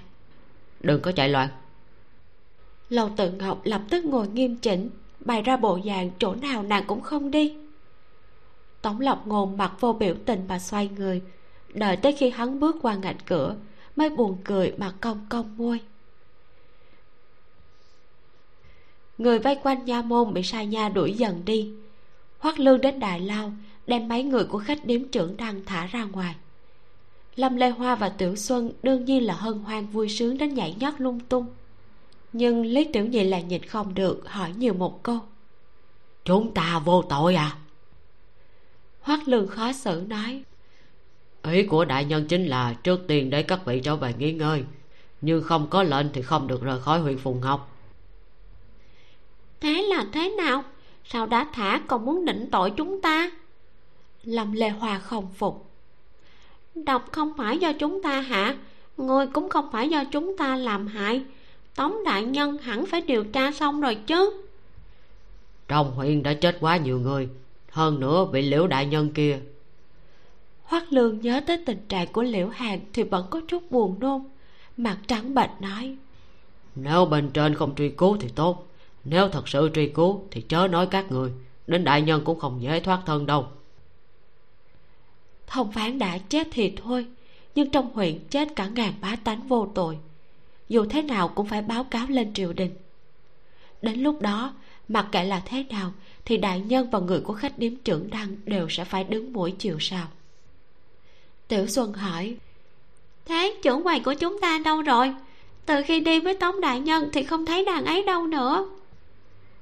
Nàng đang êm đẹp trong phủ của đại nhân chắc nàng sẽ về sớm thôi. Lâu tự ngọc cũng nghĩ như thế. Sau khi tắm rửa băng bó xong vết thương nàng chờ tống lập ngôn tắm gội thay quần áo trở về lại đùa dẫn một hồi là có thể về nhà đúng không? Nhưng tống lập ngôn dùng hành động nói cho nàng biết đừng có mơ. Đồ đâu? Hắn đứng chắn trước mặt nàng vươn tay. Lâu tự ngọc giả ngu hỏi thứ gì? Nội đàn của câu thủy và phù đồ vay à đúng ha nô gia cũng đang tìm mãi. Sao vừa mới tắm rửa xong lại không thấy đâu hết? Hai cái đó chắc là tụi nó chạy mất tiêu rồi á. Lâu tự ngọc cười cười với hắn. Tổng lập ngôn không cười nổi, mắt nhìn chăm chăm nàng. Ẩn ẩn cứ chút mưa rền gió dữ chuẩn bị nổi lên. Khóe miệng lâu tự ngọc cứng đờ. Nàng chớp mắt, không tình nguyện mà lấy phù đồ vay từ trong ngực ra, nhét vào trong tay hắn trả lại cho ngài nè. Trong tháp lưu ly kia rộng toách nửa con yêu quái cũng không có. Ánh mắt tổng lập ngôn trầm đến lời hài giọng điệu khiến cho người ta rét lạnh. Cô có biết thả các nạn đi sẽ gây ra hậu quả gì không? Vừa rồi ngói đỏ đã nói với ta nàng bị người ta mê hoặc mới dùng huyết tế để hồi sinh hoài niệm. Lúc này nàng ta đi rồi sẽ không dám về nữa còn tha thiết vốn cũng không hại người. Chẳng qua chỉ muốn đoạt lại nội đan. Hiện giờ nàng ta bị thương nặng nên cũng không còn uy hiếp. Lâu tự ngọc cố đứng thẳng mà thuyết phục hắn. Thả các nàng đi cũng không tính là chuyện lớn gì. Hoang đường. Tống lập ngôn cả giận nói. Yêu quái chính là yêu quái. Nhổ cỏ tận gốc còn không kịp huống chi là thả cọp về rừng. Trong thành đã chết bao nhiêu người cô cũng đã thấy. Nếu bọn chúng là hai người thì cô lấy cái gì đền cho những mạng người vô tội kia? Lầu tự ngọc bị rống đến run rẩy ôm đầu tuổi thân nói thả cũng đã thả rồi. Còn bất chấp tất cả mà cãi sao? Tổng lập ngôn tức giận đến mức đi qua đi lại rồi hỏi nàng nội đang đâu? Lâu tự ngọc càng thêm chột dạ mà không dám hé răng. Nhận thấy có gì đó không ổn tổng lập ngôn bắt quyết triệu hồi diệt linh đỉnh. Kết quả quyết vừa niệm thì tay áo lâu tự ngọc lập tức có cái gì đó nhảy nhót. Hưng phấn bay ra chui vào tay áo hắn. Chương 60 yêu quái không đứng đắn. Cô bỏ nội đan vào đây rồi à? Tổng lập ngôn bắt lấy diệt linh đỉnh thì lập tức dốc nó ra. Nhưng cái thứ pháp khí này chỉ biết ăn chứ không biết phun ra gì. Mặc cho hắn rủ kiểu gì nó cũng không có phản ứng lầu tự ngọc tiếc nuối nói nô gia cũng muốn thế nhưng mà còn chưa kịp làm. Trong lòng buông lỏng tổng lập ngôn vừa tức vừa cười nói chưa kịp là có ý gì? Lúc trước nô gia từng nói bất kể nội đan của thường thạc hay câu thủy thì cũng không thể để lại mà phải sớm hủy đi mới tốt. Nhưng không khéo là nô gia còn chưa kịp làm gì thì đã bị đại nhân bắt được nàng thản nhiên nhún vai nói. Nhưng mà đại nhân cũng đừng mong lấy cái thứ đó từ tay nô gia. Cái gì thì có thể chứ, nội đan của cầu thủy thì nô gia không cho ngài được. Dù sao, chỉ cần hủy diệt một cái, thì nàng đã có thể đại công cáo thành. Vậy nội đan của thường thạc hay cầu thủy đều không quan trọng. Tổng lập ngôn rất là đau đầu. Hắn không rõ người trước mặt vì sao lại có thể cùng hắn sống chết có nhau lại không thể vì cùng chung kẻ địch với hắn. Cho dù bùi hiến phú nói dối, thì lời của diệp kiến sơn hắn cũng phải nghe. Nội đan này không thể hủy được. Một khi yêu thần xuất thế, thì thế gian sẽ lại trao đảo. Đến lúc đó không ai có thể thu dọn được cục diện. Ngài định làm gì? Thấy hắn nâng tay lên lâu tự ngọc lập tức hào phóng mà giang hai tay ra. Soát người à? Tay ngần trên eo nàng tổng lập ngôn bực nói. Cô giấu chỗ nào rồi? Chân bước đến gần hắn hơn lâu tự ngọc cười tủm tỉm và dùng giọng nhỏ nhẹ nói. Giấu vào trong lòng rồi đại nhân có cần nô gia đào tim móc phổi cho ngài xem không? Lâu tự ngọc. Có nô gia đây. Nàng lùi về sau hai bước cong mắt cười. Đại nhân không ngại thì thử bỏ họ đi chỉ gọi tên của nô gia nhé cũng dễ nghe vô cùng. Tống lộc ngôn giận dữ đập lên cửa.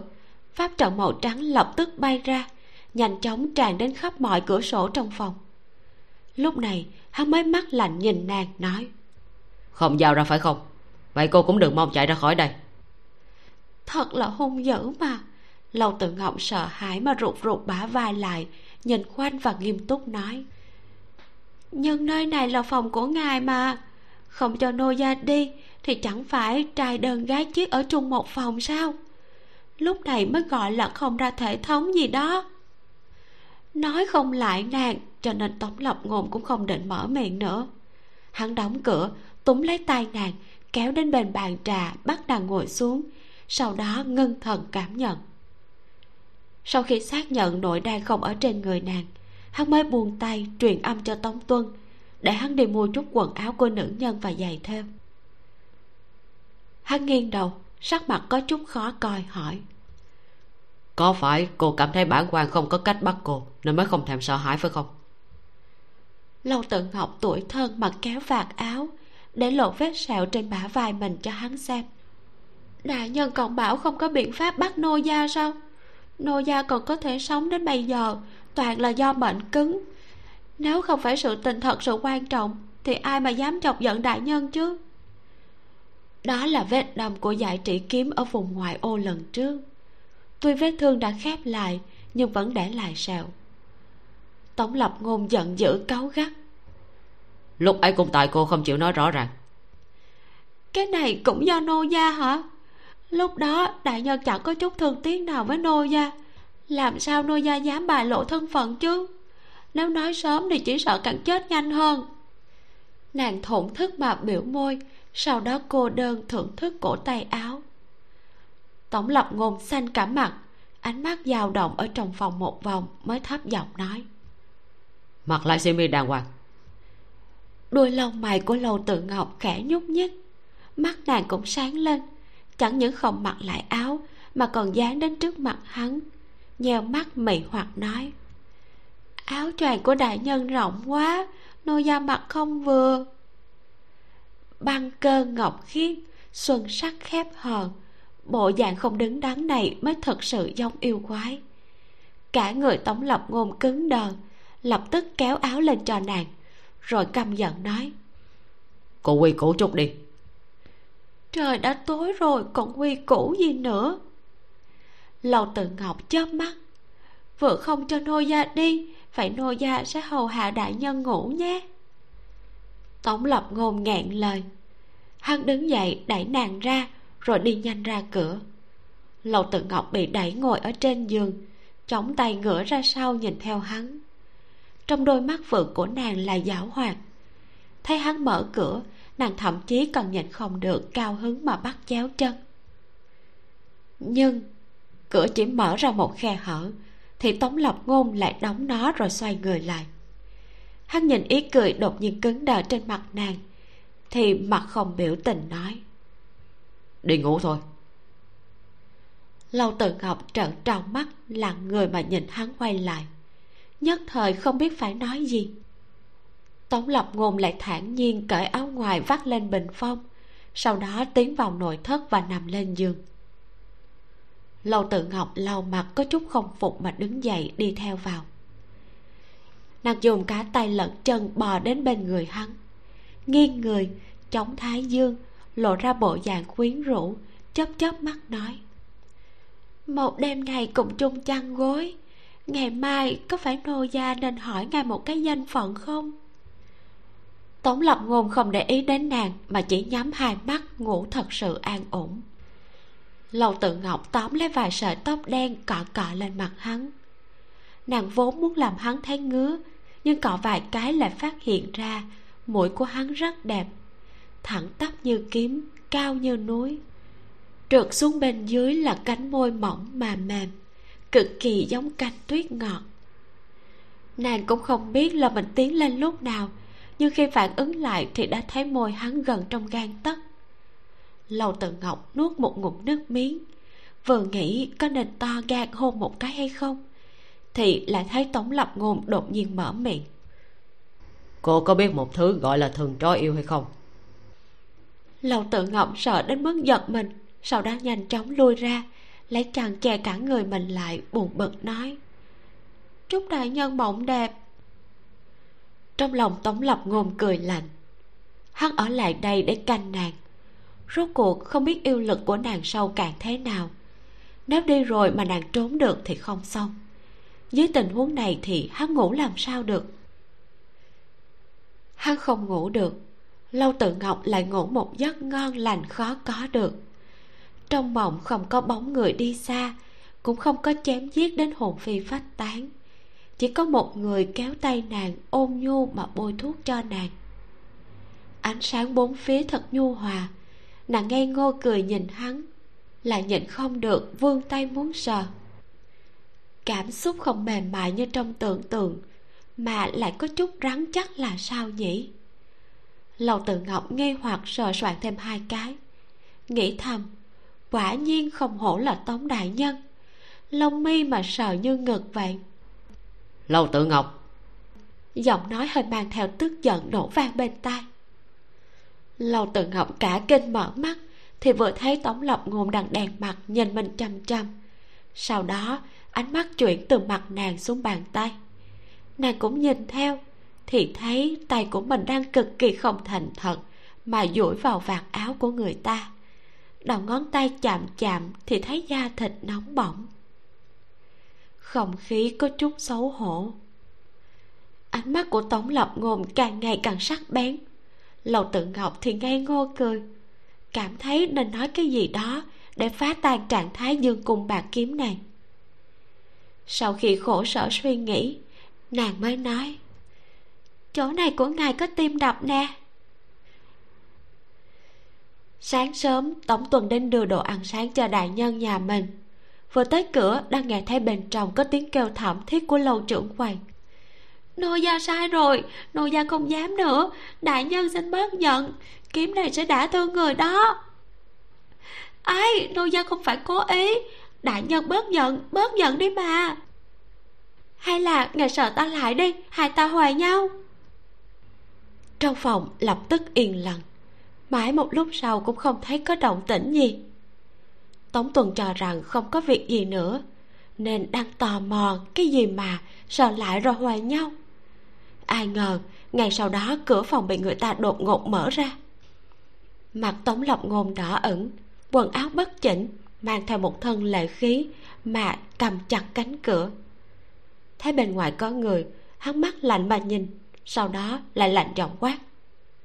Nghe vui quá hả? Chân của tống tuần thiếu chút nữa là mềm đến độ quỳ xuống vội vàng lắc đầu. Thuộc hạ mới tới nên không nghe thấy gì hết. Thuộc hạ đến đưa đồ ăn sáng và quần áo nói xong, hắn lập tức đưa khay đến trước mặt tống lộc ngôn. Ý đồ ngăn cản cơn tức giận ngút trời của đại nhân. Tống lộc ngôn nhìn lướt qua, rồi bực mình đón lấy, sau đó lại hung hăng đóng cửa lại, chỉ để một mình tống tuân ở ngoài, run bần bật. Lầu tự ngọc đang lăn lộn trên giường mà cười. Lăn đến nỗi xiêm y nhăn thành một đống, vạt áo cũng lệch đi, chân dài nửa lộ ra ngoài nàng cười đến chảy cả nước mắt mà ngẩng đầu nhìn thấy hắn đã trở lại thì vội hỏi đại nhân thay đổi chủ ý rồi hả? Tổng lập ngồm cầm lấy xiêm y ném về phía nàng cáu giận nói thay quần áo đi. Wow váy lụa theo của tiệm chất nữ. Lâu tự ngọc đón lén nhìn thì vừa lòng gật đầu áo quần của nhà này đúng là đắt nhất đa tạ đại nhân không xem hình thức mà chỉ để ý đắt hay không sao? Tống lộc ngôn muốn mắng nàng, nhưng người này thật sự không quan tâm đến thể thống. Cứ thế mà duỗi tay tháo đai lưng. Trong nháy mắt xiêm y tuột khỏi vai nàng, hắn lập tức quay lưng. Hít sâu mấy hơi mới cắn răng đi ra phòng ngoài. Trên bàn có đồ ăn sáng, nhưng hắn đã tức đến no rồi, nên cứ thế mà trừng mắt nhìn cái bánh. Đại nhân tống tuân còn đứng ở bên ngoài chưa đi. Lúc này, hắn cách một cánh cửa, cẩn thận mở miệng nói. Tiểu nhân còn có việc muốn bẩm. Nói. Trong huyện có quá nhiều người chết. Huyện thừa vốn muốn khai thương an ủi dân chúng trước, sau đó mới bẩm với châu phủ. Nhưng không biết vì sao vừa rồi nha môn lại thu được công văn của châu phủ, muốn đại nhân đến huyện phổ thương báo cáo công tác. Lúc này lại bắt hắn rời khỏi huyện phù ngọc sao? Tổng lộc ngồn nhíu mày đứng dậy mở cửa hỏi. Là tri châu tự mình đưa công văn đến à? Tống tuân đưa lá thư lên nói. Một vị thông phán khác hạ công văn. Hắn là tâm phúc của tri châu vậy hẳn đây là ý của tri châu đại nhân. Mở lá thư ra tổng lộc ngôn hơi hơi hiếp mắt mà đọc. Lâu tự ngọc mặc xong quần áo đi ra thì thấy bộ dạng tống lộc ngôn dựa vào cạnh cửa như đang suy tư gì đó thấy nàng đi ra hắn thu lại tin trong tay đứng thẳng người hỏi. Nếu phải chọn giữa nội đan của cầu thủy và khách điếm trưởng đăng thì cô sẽ chọn cái gì? Cái này còn phải hỏi sao? Nàng không chút do dự nói. Cả hai nô gia đều muốn. Chỉ được chọn một. Vậy không được nô gia liều mạng cũng sẽ tìm được một biện pháp song toàn. Lầu tự ngọc đề phòng mà nhìn hắn. Đại nhân đừng mong lừa người nhé nô gia thông minh lắm đó. Tống lập ngôn lúc này như đã hiểu rõ nên bước ra khỏi ngạch cửa vắt tay áo nói. Bản quan thật muốn nhìn xem bản lĩnh của lâu trưởng quầy đến đâu. Nói đi là đi sao? Lâu tự ngọc lưu luyến mà quay đầu lại nhìn thoáng qua đồ ăn sáng trên bàn muốn lấy cái gì. Nhưng tống lập ngôn lại đi nhanh cực kỳ. Nàng bất đắc dĩ mà chỉ đành để bụng đói đuổi theo trong tiệc mừng thọ đã có mấy chục người mất mạng. Đa phần là đại quan, quý nhân và nhà giàu. Vừa nghe thấy người của khách điếm trưởng đang được thả, thì thân thích của những kẻ đó đã mang theo người, vây quanh khách điếm. Bọn họ ném đủ thứ, từ gạch đá đến lá cải lên cửa, còn dơ cao đuốc và mang theo dầu muốn phóng hỏa. Nếu không phải còn có sai nha ở đây, thì chỗ này sợ là đã bị sang bằng rồi kết thúc tập 10 tập này quả là rất là nhiều cảm xúc phải không các bạn? Đoạn đầu thì mang mát buồn, đoạn sau thì vô cùng là hài hước và dễ thương. Mình thích đoạn ở chung của tống đại nhân và lâu trưởng quầy vừa rồi quá luôn. Lâu trưởng quầy không hổ là hồ ly, vừa giáo hoạt lại vừa dễ thương đáng yêu kinh khủng.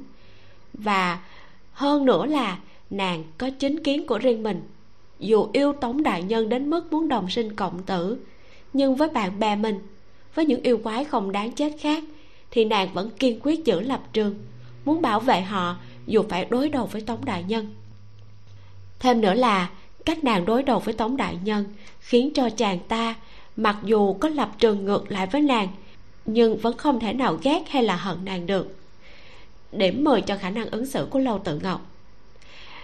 Đây là cảm nhận của mình còn bạn thì sao? Nếu như bạn cũng thích giống mình, thì hãy bấm like, hoặc là nếu bạn cảm nhận khác thì bình luận cho mình biết nha. Trong tập này, có câu chuyện tình buồn của câu thủy và hoài niệm. Lâu tự ngọc cảm khái rằng, bản thân nàng cũng không coi là quá khổ. Ít nhất, nàng từng cùng người cử án tề mi, tức là kính trọng và yêu thương nhau đó các bạn còn hoài niệm thì chưa từng một ngày quang minh chính đại được ở bên người mình thương. Khi nghĩ về hai câu chuyện, mình cảm thấy cái gọi là khổ hay là may mắn thật ra là kết quả của sự lựa chọn của người trong cuộc. Hoài niệm thì lựa chọn che giấu tình cảm của mình. Lâu tự ngọc thì lựa chọn quyết liệt theo đuổi, đấu tranh, bảo vệ cho tình cảm của mình. Nàng ấy dám làm dám chịu bởi vậy cho nên nàng không sống trong hối tiếc. Trong trận chiến ở hồ bích ba, có đoạn tống lập ngôn phát hiện ra thuật cùng chi mà lâu tự ngọc dùng để bảo vệ hắn, khiến cho hắn vừa giận vừa vô cùng khó chịu. Do là đang giao chiến với nhau, cho nên đoạn này không liền mạch mà có nhiều chi tiết xen ngang vào. Có thể bạn nghe audio sẽ khó nhận ra hoặc là cảm thấy nó hơi khó hiểu mình cảm thấy đoạn này khá là hay, khá là dễ thương, ngọt ngào, cho nên mình tóm tắt lại một chút, cho các bạn dễ theo dõi hơn nha. Bạn còn nhớ lúc lâu tự ngọc đứng kế bên ngói đỏ, trầm trồ mê trai tán thưởng tống đại nhân của nàng đẹp trai động lòng người không? Tiếp sau đó thì tống lập ngôn rút kiếm chém về phía ngói đỏ. Lầu tự ngọc đứng chắn trước mặt ngói đỏ để cản lại đúng lúc này thì có yêu khí từ sau lưng tống lập ngôn ập tới. Nhưng hắn quyết tâm muốn giết ngói đỏ, cho nên mặc kệ yêu khí nọ và vẫn rút kiếm chém tới. Lâu tự ngọc đứng đối diện hắn, nàng có thể giúp hắn cản yêu khí đang ập tới kia. Thế nhưng, phản ứng đầu tiên của nàng chính là đưa tay ngăn giải trĩ kiếm lại. Tay còn lại đưa lên trời thu diệt linh đỉnh rồi nhét vào ngực tống lập ngôn. Hắn rất giận bởi vì hắn không hiểu hành động nhét diệt linh đỉnh vào ngực hắn nghĩa là gì. Hắn cảm thấy, đứng trước hai lựa chọn, nàng đã lựa chọn bảo vệ yêu quái ngói đỏ mà không bảo vệ hắn. Cho nên hắn nói với nàng, cô gạt ta, lập trường của cô căn bản vẫn là yêu. Tiếp theo đó thì, yêu khí từ đằng sau đáng lẽ sẽ đập lên lưng hắn. Thế nhưng lại không thấy đâu.